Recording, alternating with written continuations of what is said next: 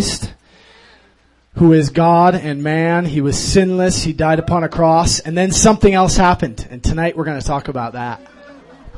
Guess what? No. Um, Tom Oge is bringing the word, and actually, as I looked, how many? Raise your hand if you have notes, or if you need notes. They should be going around. Everyone should have some. Otherwise, we got a couple here if we can get those. Um, this is an encouraging word, and it's a timely word. Some of you may know what's going on in the economy as well as in our nation right now. The Dow dropped yesterday about 632 points. I think it was like the eighth largest drop. Friday, the week before, it was about 500. So the market's gone down about 10%. There's a lot of fear globally, economically, there's a lot. Uh, the credit rating of the United States just got lowered. I'm not going to go into the economic implications of that, but people are looking for hope. And it's amazing what the apostle Peter says. And I know I'm, I'm not going to preach Tom's sermon because he has this in there, but Peter actually says that you've been born again to a living hope through the resurrection of Jesus. That the hope of a Christian is not like, I hope things get better. It's like he's alive. And, there, and there's nothing that's going to move that anchor for my soul. And the exciting thing is Jesus, uh, Peter, I was reading this yesterday going, if anyone else but Peter said this, I'd tell them they're exaggerated and they're off. But he's speaking under the inspiration of the Holy Spirit and he says this, 1 Peter 1.13. He says, rest your hope fully upon the grace that you will receive at the revelation of Jesus. Christian, the, there's three pillars in the Christian faith. Faith, hope, and love.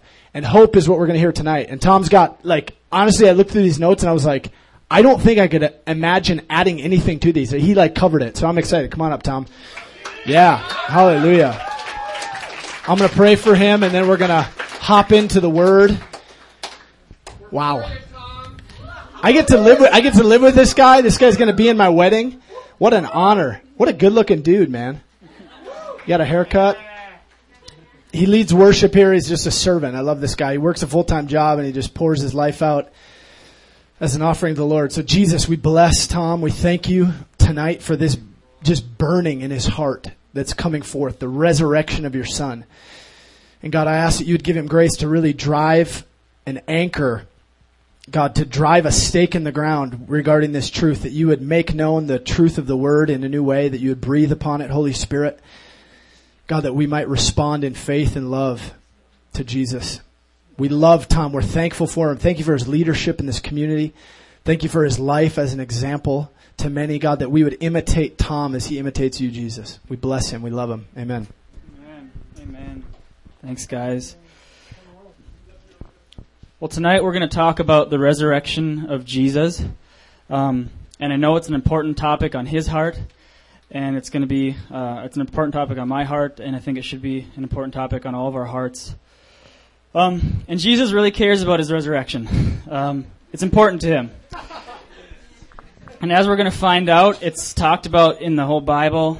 Um, and I think it's something that we just really need to fix our eyes on, and it has lots of implications for our lives. I'm just going to pray again. Lord, I pray that you'd open our eyes. Holy Spirit, we invite you here. Open our eyes to the implications of your resurrection. We know you know about it, Lord, so I pray that you'd teach us about it. Open our hearts, Lord. Give us living revelation, Lord, of what it means that you raised from the dead. God, and what it means for our lives. Amen. Everyone got notes? Great. Okay. Um, so we're going to hit it. The resurrection of Jesus, a key tenet of the gospel. Based on the New Testament um, and New Testament writing, the resur- resurrection of Jesus is one of the most important aspects of the gospel message.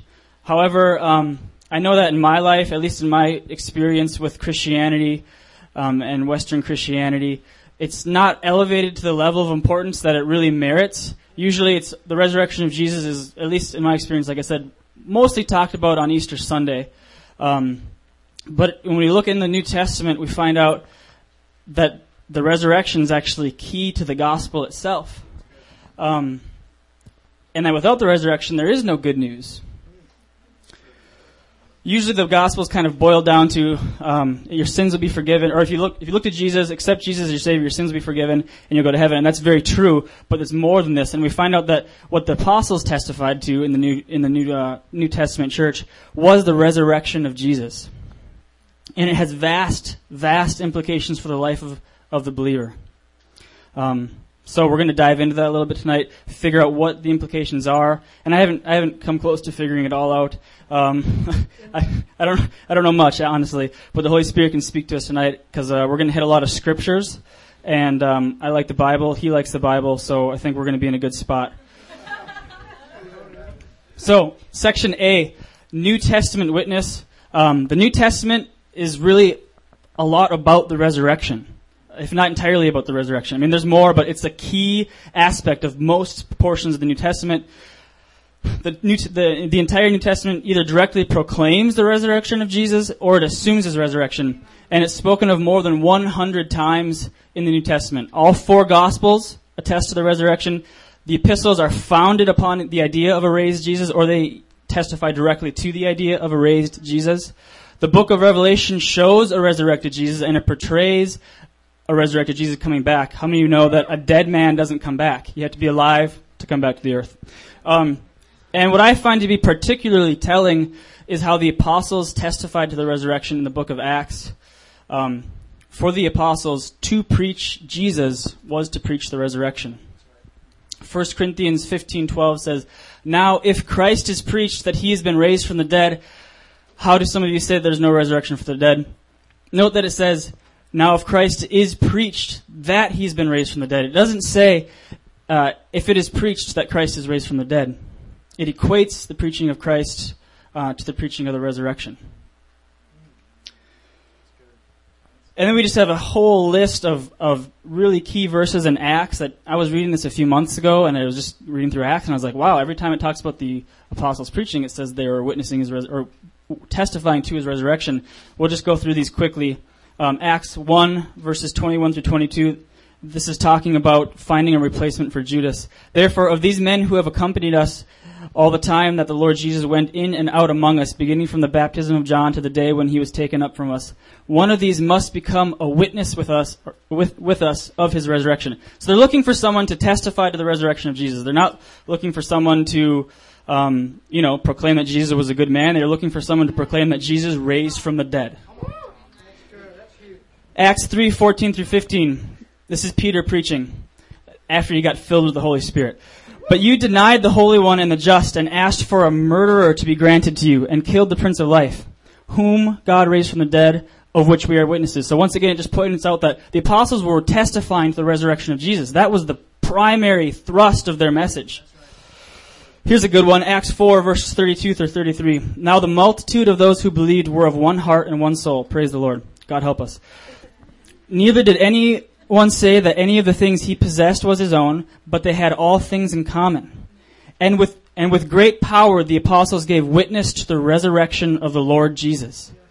Now it's interesting that Luke decides to highlight this one thing that they're giving witness to. I mean, we know they're preaching other things. I mean, forgiveness of sins, repentance, but Luke highlights this, that with power the apostles gave witness to the resurrection of the Lord Jesus. And we'll see why. Um, I think it's there's a reason why the, the resurrection was so highlighted in the preaching of the apostles, and it's also so highlighted in the entire New Testament because it has vast implications, like I said, for the lives of believers, for doctrine. Here's, an, I guess there's another one on the other page. Acts 17, verse 18. Others said he seems to be a proclaimer of foreign gods because he preached to them Jesus and the resurrection. So clearly the resurrection was on the apostles' minds um, is the main thrust of their message. So I think it should be on our minds as well. Lord, help us to do that.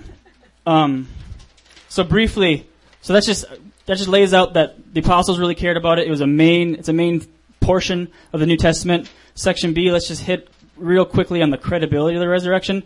As we just pointed out, it's it's it's irrefutable that it's important to the apostles and it's has a sturdy foundation in the New Testament. Um, but just in case doubts arise in your mind about the credibility of the resurrection, just think about this for one second. All of the apostles, besides one, John um, and Judas, they died for the sake of the gospel.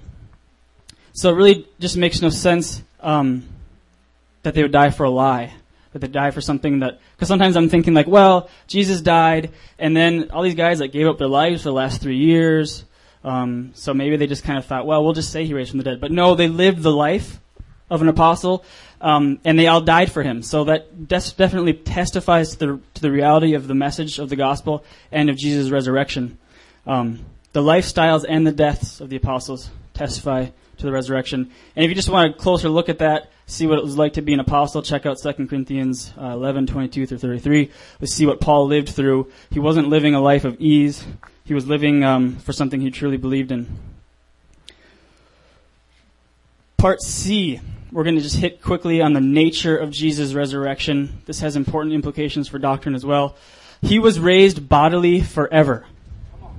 Um, point one here. Jesus' physical body was raised, and this flies in the face of Greek dualism, which is a, it's the idea of a dichotomy between the material and the immaterial.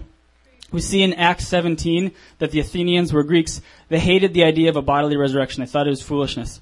Um, and Plato referred to the body as the antithesis to the soul. But I have news for you, Plato was wrong.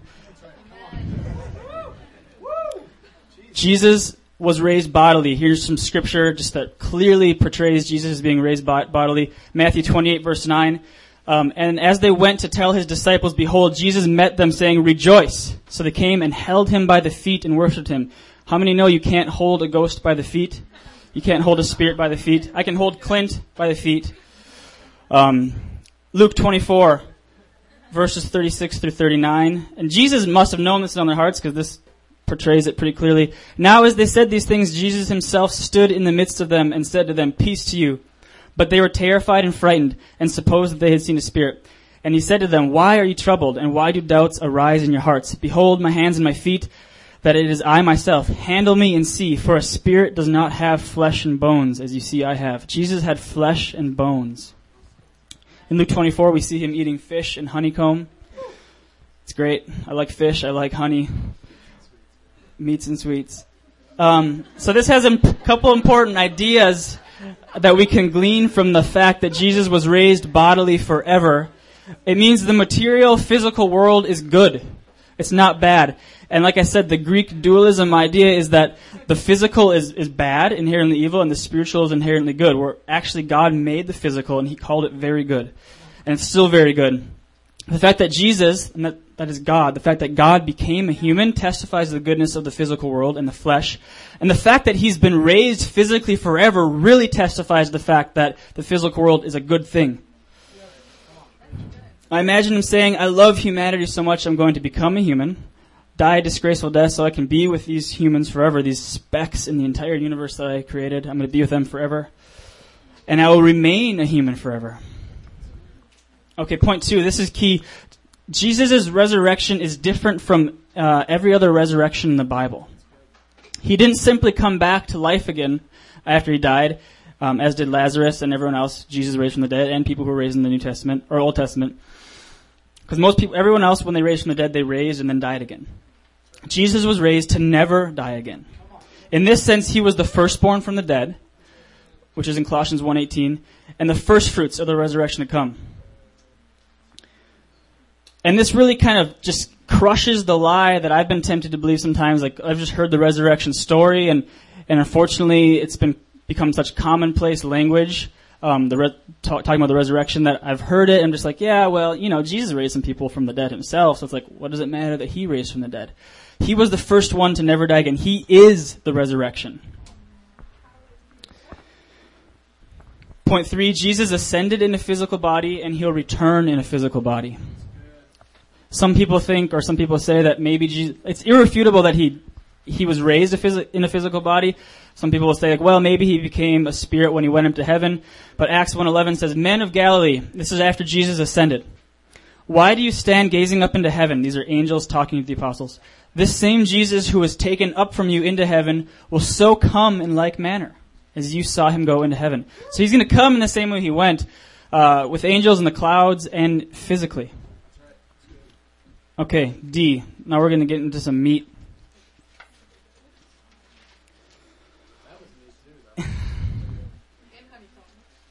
meat and honeycomb. I look forward to eating the, the marriage supper of the Lamb. There's going to be lots of meat and honeycomb probably. Check out Isaiah 25. Isaiah 25. Fatty meats. Fatty meats, Mm-mm-mm. sweets, baby. New age wine. Come on. Part D, implications for doctrine and lives of believers.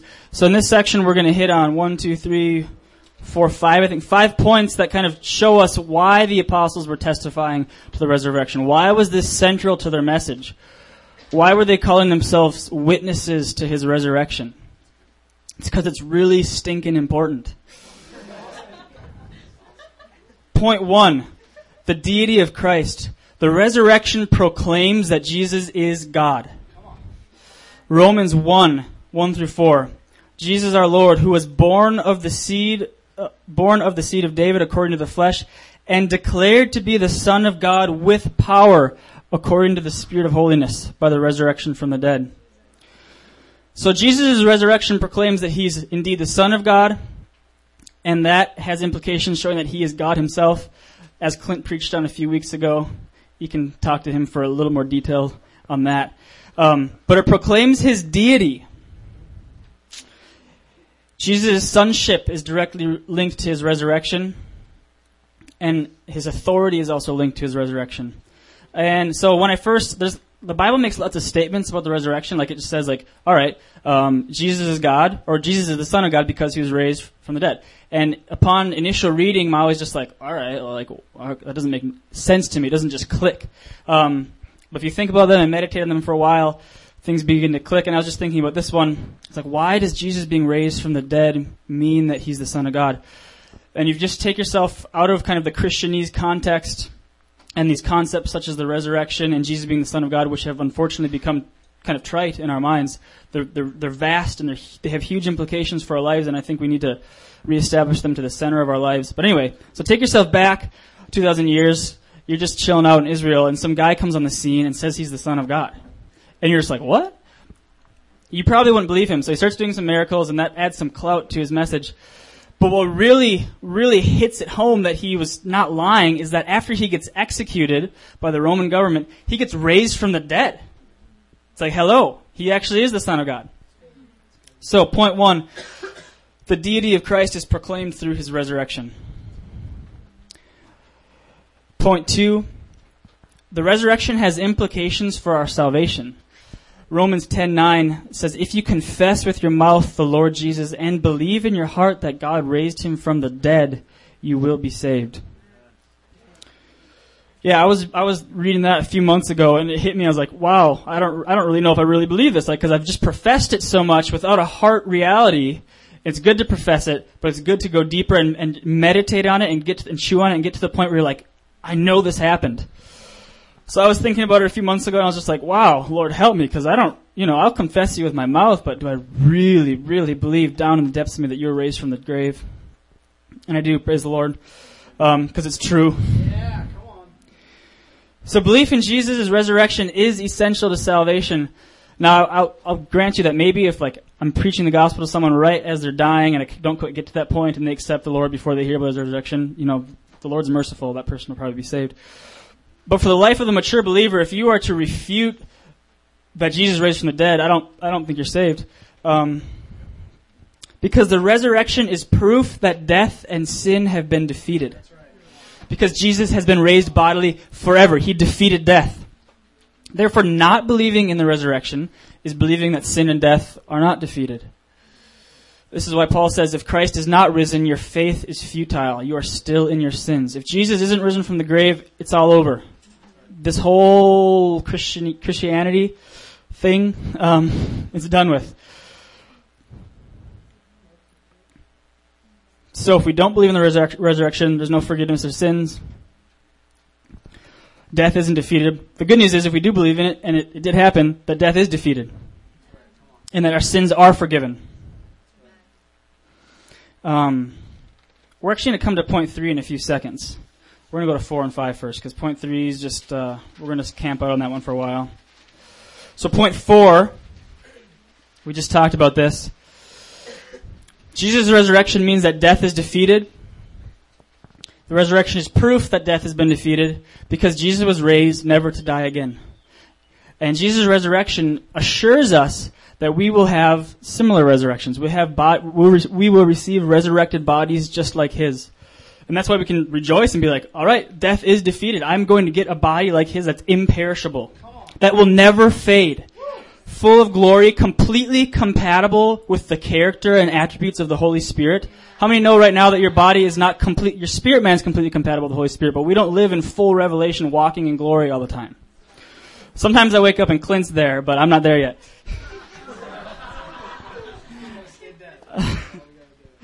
but, um, but our resurrected bodies will be completely compatible with the Holy Spirit. I look forward to that day.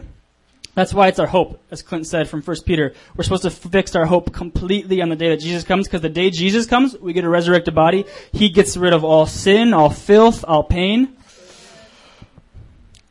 So we should set our hope completely on the day we're commanded to. Anyway, Jesus' resurrection is indication that we get resurrections like his. 1 Corinthians 15:20. But now Christ is risen from the dead. And this is after a whole passage of, of, of Paul dealing with, well, is Christ really risen? What are, what are the implications if he's not risen? I encourage you to read 1 Corinthians 15. I wish we could just go through it verse by verse right now, but we can't. Um, but it's just a great, great uh, passage on the resurrection. So he says, but now Christ is risen from the dead and has become the first fruits of those who have fallen asleep. So he's the first fruits. What does this mean? Um, in Judaism, the first fruits was, was the first sheaf of the harvest, the first chunk of the harvest, um, that was brought and offered to God in the temple. And it had two indications. One, uh, it consecrated the rest of the harvest, and it it implied that there'd be a similar harvest afterwards because it was the first fruits. Um, and both of these aspects are true of Jesus being the first fruits. One, he consecrates the rest of us. His death and resurrection consecrate us. We get to follow in like manner and be raised uh, from the dead with him as long as we die with him. Um, and his first fruits indicates that us being raised is going to be like him. We're going to get a body like his. That's good news. Um, Philippians 3:20 through 21 says the same thing pretty much. For our citizenship is in heaven, from which we also eagerly wait for the Savior, the Lord Jesus Christ, who will transform our lowly body that it may be conformed to his glorious body, according to the working by which he is even able to subdue all things to himself. So our bodies are going to be conformed to his glorious body. We're going to have a body like his, which is, like I said, imperishable. It doesn't die. It doesn't fade. I really look forward to it. And there's just just some more food for thought in that same passage in 1 Corinthians. Paul says that our body will be raised a spiritual body. And some people take this to mean that we're going to be just spirit and not flesh and bones. But through most of the New Testament, when Paul uses the word spiritual, he means compatible with the characteristics of the Holy Spirit. In, in Romans, he speaks to the, the believers in Rome that they are spiritual, but we know they are physical as well. So our new bodies, like I said, will be completely compatible with the Holy Spirit. Physical, flesh and bones, but perfectly uh, made as habitations for the Holy Spirit. Point five and this is good news. Jesus' resurrection is assurance of judgment to come. Acts 17, 30 uh, through 31. And this is Paul talking to the Athenians again, I think. Um, and he's saying, Because he has appointed a day on which he will judge the world in righteousness by the man whom he ordained, which is Jesus. He has given assurance of this to all by raising him from the dead. So the fact that Jesus is going to come on an appointed day, he's the appointed man, um, to judge the world, the living and the dead, it's, we have assurance of that by the fact that he was raised from the dead. And that's another one of those things that I was like, alright, like, I don't really get this.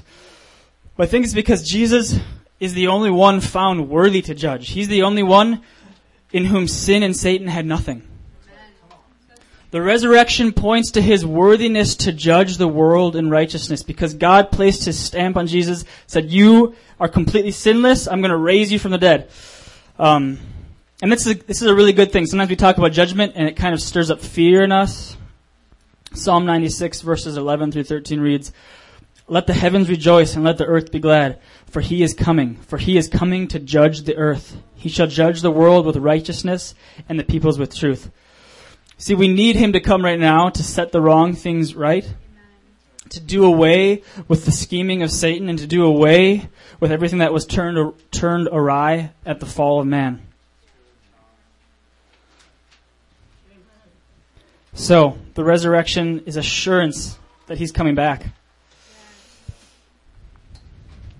Now we're just going to hit on, we're going to go back to point three. This is the last, last thing we're going to hit. And then we're going to go into ministry on this point. The resurrection of Jesus makes power available to us to overcome sin in our lives.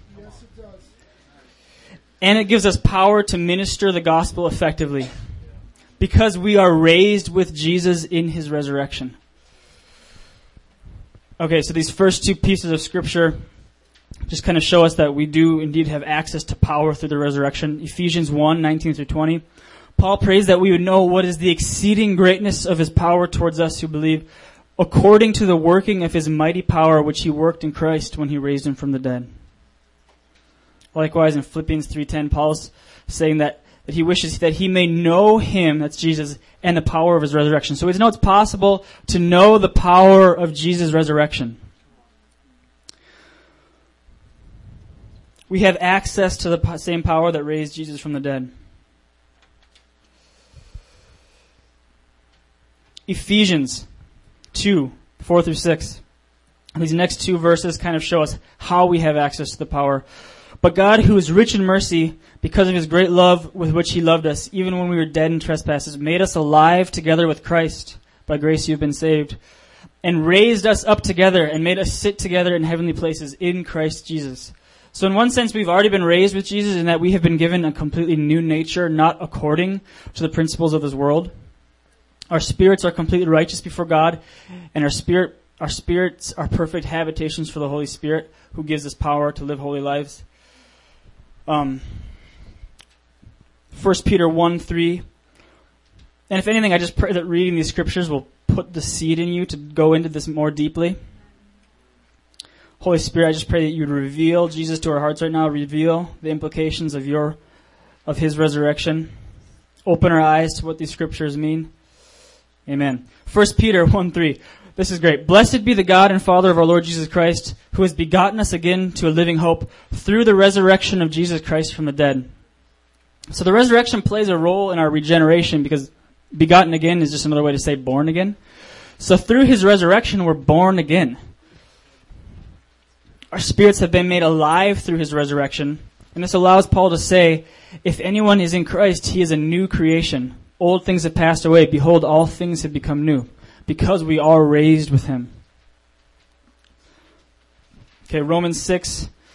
Uh, this passage sheds some more light on just like how this happens, because in my mind it's still kind of cloudy. It's like, all right, Jesus' resurrection, I get power over sin, um, but how?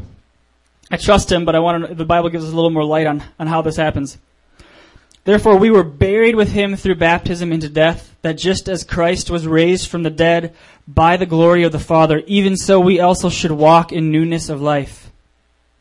Likewise, you also reckon yourselves to be dead indeed to sin, but alive to God in Christ Jesus our Lord.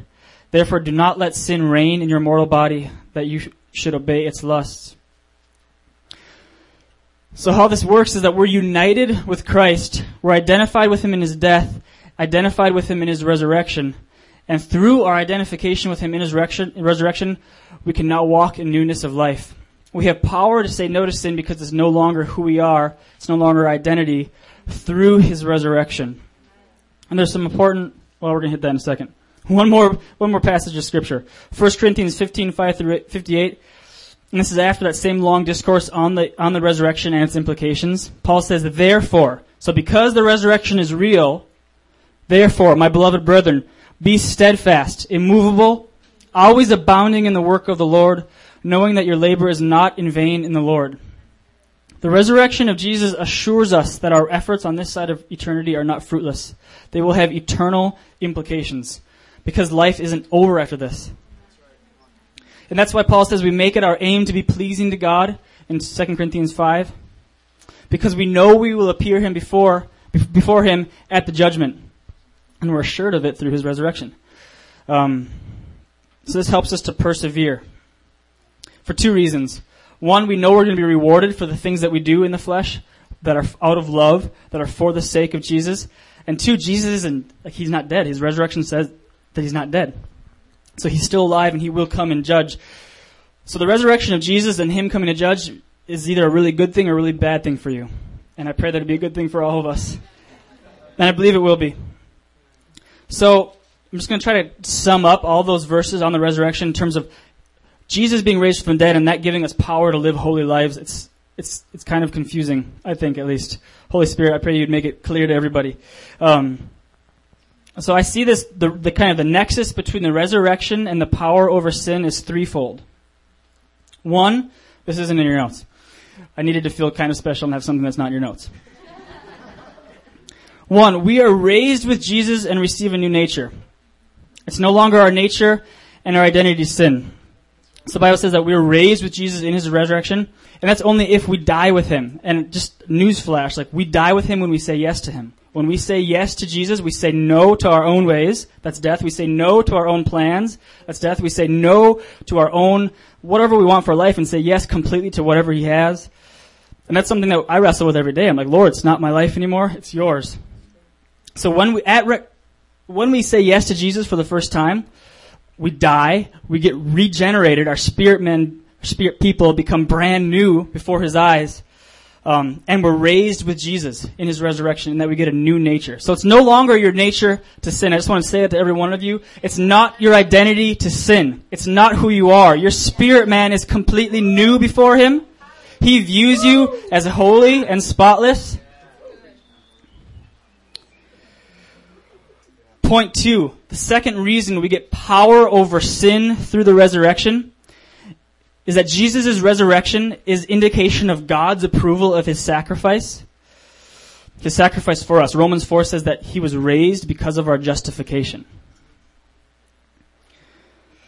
So it's indication of God's approval of his sacrifice, which means our sins can be washed away. Thus we are rendered pure in his sight and become perfectly compatible with the Holy Spirit. So if we're completely compatible with the Holy Spirit, we get the Holy Spirit living in us. The Holy Spirit gives us power to overcome sin. So one, it's no longer in our nature to sin. We've been raised with Jesus. Two, we have the Holy Spirit living in us through the resurrection of Jesus. Because there's the Father's stamp of approval with the Holy, I mean, the Holy Spirit's God. He's living in you and He gives you power to overcome sin. Point three, we've already touched on this. The resurrection is our fuel for perseverance to not grow weary in doing good Amen. if we know that we're going to be raised on the last day and the things that we do in this life will be rewarded to us, it gives us perseverance to go through the stuff we go through. It gives us perseverance when sins, sin and, and uh, oppression are weighing down on us to say no and to say yes to Jesus. It gives us power. So that's about all I got.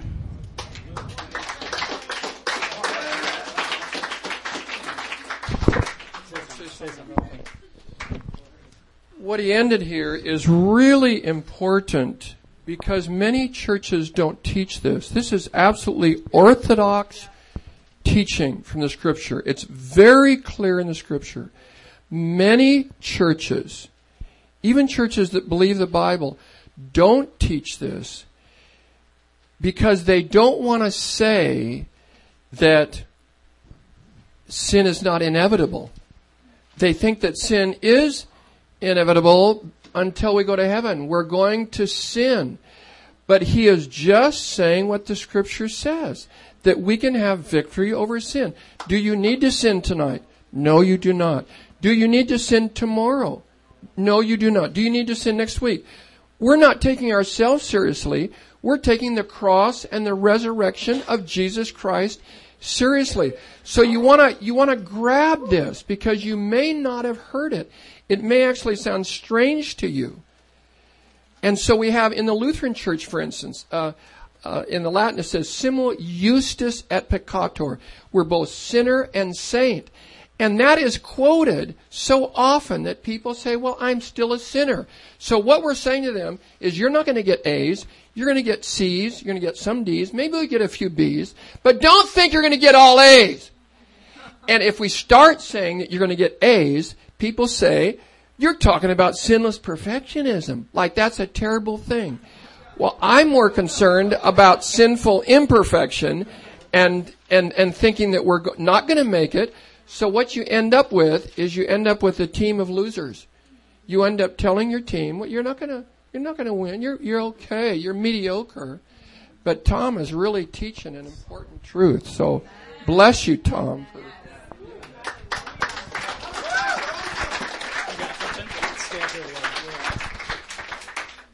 I was I was at a funeral of a brother. I think it was two weeks ago, and I want to tell you that this. Tom shared so many practical realities to this doctrine. I want to tell you, there have been so many times in my life where I have anchored myself to this truth and gone, the good news about the resurrection isn't that my buddy died and is now in a better place. Now that's true that he's in the presence of Jesus, but that's not the hope, and that's not actually the good news. The good news is he's going to be raised. And I just want to read one verse, a couple verses to you out of 1 Thessalonians, because this is like at the center of Paul, the apostle Paul and Paul Anderson's pastoring. This is like a pastoral topic. This is like very, very pastoral. Why? Because we see death everywhere. death is a huge enemy, and Paul says this about a, the context is people are dying and they're going, is this invalidate Jesus' resurrection? Are they going to miss out on his return? What's going on? And Paul says this, I don't want you to be ignorant, brethren, concerning those who have fallen asleep. He has a pretty low view of death. you notice that? Paul's just kind of like, hey, they're just, they're just hanging out with Jesus. Lest you sorrow as others who have no hope. For if we believe that Jesus died and rose again, even so God will bring with him those who sleep in Christ. And he goes on to say, this is amazing. Those who are alive and remain shall be caught up together, but first, he's going to descend and raise from the dead those who are on earth, but those who are with him in heaven are going to get their resurrected bodies first. And then he says at the end of this whole passage on the resurrection, both Jesus's and its implication for ours, he says, comfort one another with these words. You want to offer biblical comfort? It's Jesus is raised, you're going to be too. Not, I hope the economy is going to turn around. I hope God blesses you and you're prosperous and, you know, I, I mean, that, that isn't the biblical hope. I hope you know that. We're not offering you a gospel. I actually just heard this testimony the other day of a guy who was in India as a, as a missionary and he ran into a, a man there who said, you Christians in America have lied to us. He said, you told me if I gave my life to Jesus, I would be comfortable, prosperous, and wealthy and have more money than I could spend. He said, I gave my life to Jesus and everyone in my family was martyred. He said, but praise God, the Lord revealed the truth of the gospel in the scriptures to me. And he said, I have hope that they're going to receive a reward at the resurrection and that take my life, it's not mine. You can't keep me in the grave because the devil couldn't keep Jesus in the grave. I mean, this is like the center of what we're proclaiming. This is the good news. He was crucified and his crucifixion was, like, like Tom said, it was approved. He was justified in his, in his sacrifice through God raising him from the dead because death had no power on him. It's like, oh, this is good, guys. This is really, really good. This is our hope. And trust me, we're going to need it in the days ahead. we're going to need it. There's wheat and tares growing up. Some, some bodies, some streams in the body of Christ only focus on the negative. It's all getting worse. I just want to get out of here. Let's escape. Paul goes, no, because of the resurrection, though it is getting worse, your actions actually matter. Don't, don't fall into the mentality, eat, drink, let's just ha- be merry because it's gonna, we're gonna die and it's over. Paul goes, no, your life now, the decisions you make today are gonna have eternal implications because your body is gonna be raised, the earth is gonna be restored, and you're gonna reign with him forever. I don't even know how we apply all that, but I love it. Do you guys get this? When, when you go to a funeral, there's something wrong in you because you go, death. Oh, I hate death. It robs life. What's going on? And Jesus goes, I was the first fruits. Yours is coming. I am going to destroy death. That's the hope. That's the hope we have. I don't know how we want this to land exactly, but we want to minister it. I just promise you that much. Because when this is like everything for the believer. This is everything. The cross and the resurrection are central in overcoming sin, in giving us hope for the future, in actually orienting us in how to walk this life and understand the mysteries of what's happening in the world around us. Here's one way I applied this when I was in college. In college, I struggled a lot with besetting sin. Um, just certain sin addictions, things that I wanted to really honestly be set free from. Andy kind of addressed this last week when he said that Um, immaturity is different from rebellion, and I sense that in our generation, there's a lot of us who are wanting to walk this out in victory, who want to say like, "Yes, I've overcome sin, and I'm walking in victory." But you don't, but you're struggling with it, and maybe you're like, "Well, how do I do it? Like, how did you get from here to there over the course of X, Y, Z years?" So I just want to encourage us tonight to really take what Paul, what Paul, Tom, and um, Clint are talking about, and just ultimately fix our eyes on Jesus. Like get to know God. And this is what this is the scripture the Lord put in my heart tonight was John seventeen three, and um, that says, "This is eternal life, that you would know the one true God in Him whom Jesus, Him whom He sent, Jesus Christ." And Paul actually takes Paul the apostle actually takes that a step further in Philippians three, which um, Tom highlighted in his message. He talks about in Philippians 3, the kind of the beginning of the chapter, he says, I have considered everything else surpassing, like everything else is lost for the surpassing worth of knowing Christ Jesus. And then he goes on and he, Paul is infamous for really long sentences, but he closes that argument by saying that by any means possible, I may attain the hope of the resurrection.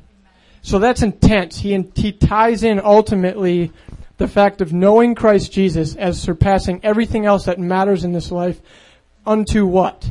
Unto the fact that he may share the resurrection with Jesus Christ. So that's the roadmap. The roadmap is let's get to know Jesus so he'll raise my body from the grave and I can chill with him in heaven forever in glory.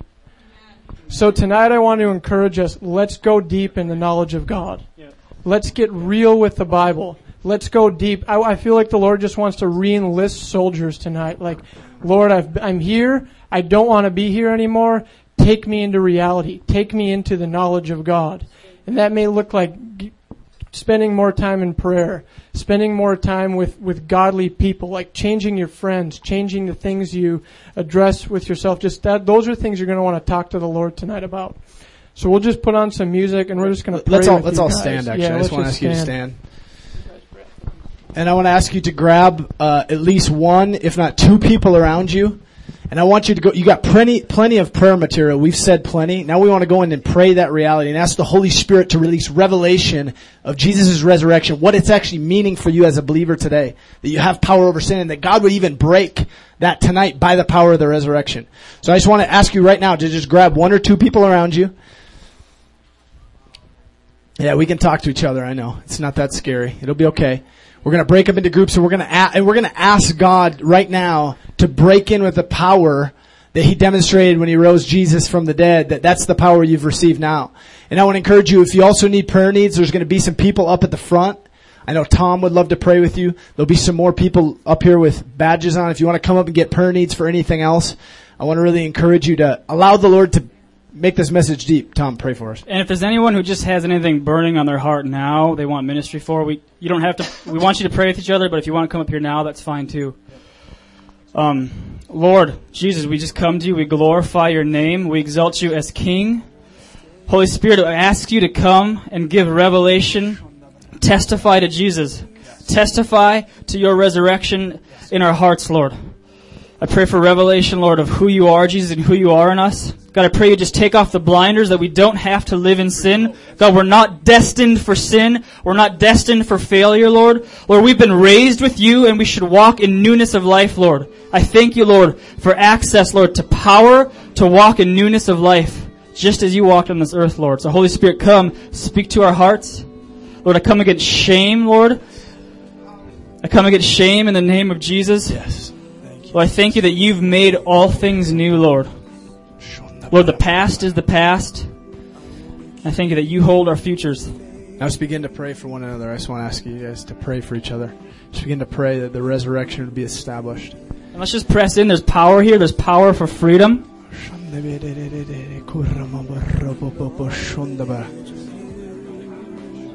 I'm going to ask you to keep conversations to a minimum. If you need to leave, you're free to do that, but let's just continue to press into God.